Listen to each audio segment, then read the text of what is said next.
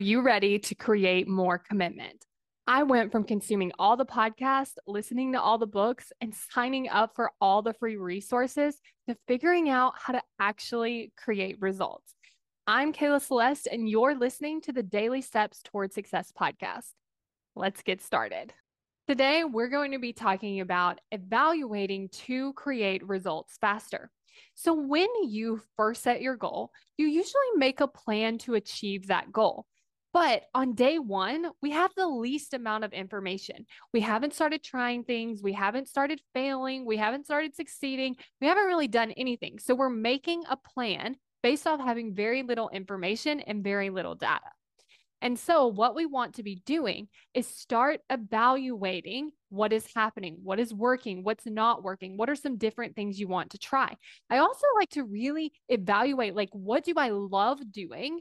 And the results that it's creating, what I really not like doing and the results it's creating. Because what I find is the more that I enjoy doing something, it often works better than when I'm doing something that I really don't want to be doing.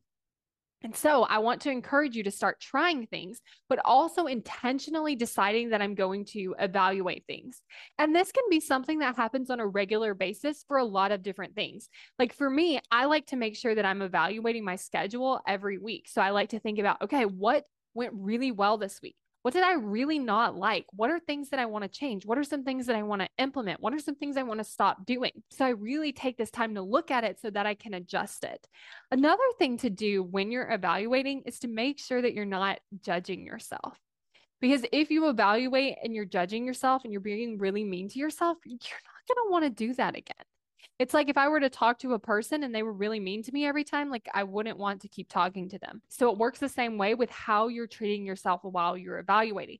So I really like to start with what is going amazing? What am I doing a really great job at? What do I love doing?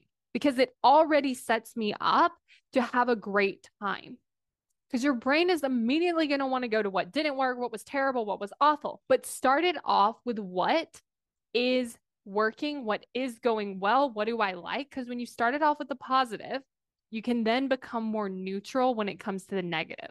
But if you start with the negative, what can end up happening is you can then start getting really down on yourself because everything's going wrong. But it's not as easy to think that when you see all the things that are also going right, right in front of you. So write this down, figure out what is going really well, figure out what isn't, and then start to make these adjustments so that you can create more of what you want but you can also create the result that you want in the way that you want to create it.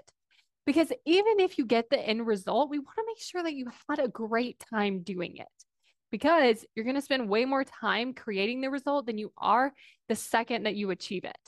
So I want you to take some time to evaluate what has been happening. It can be very specific, like related to your goal. It could also be specific related to your week, or it can also just be in general, like what are things that I'm really loving? What are things that are really working in my life? And then what are the things that I want to change? What are the things that aren't? As you're going through this process, if you look and you're thinking, like, you know what, if I had more commitment, it would be so much more fun. I would be able to achieve my goals so much faster, then you definitely want to get on the wait list for how to create commitment. Go to createcommitment.com to join the wait list now.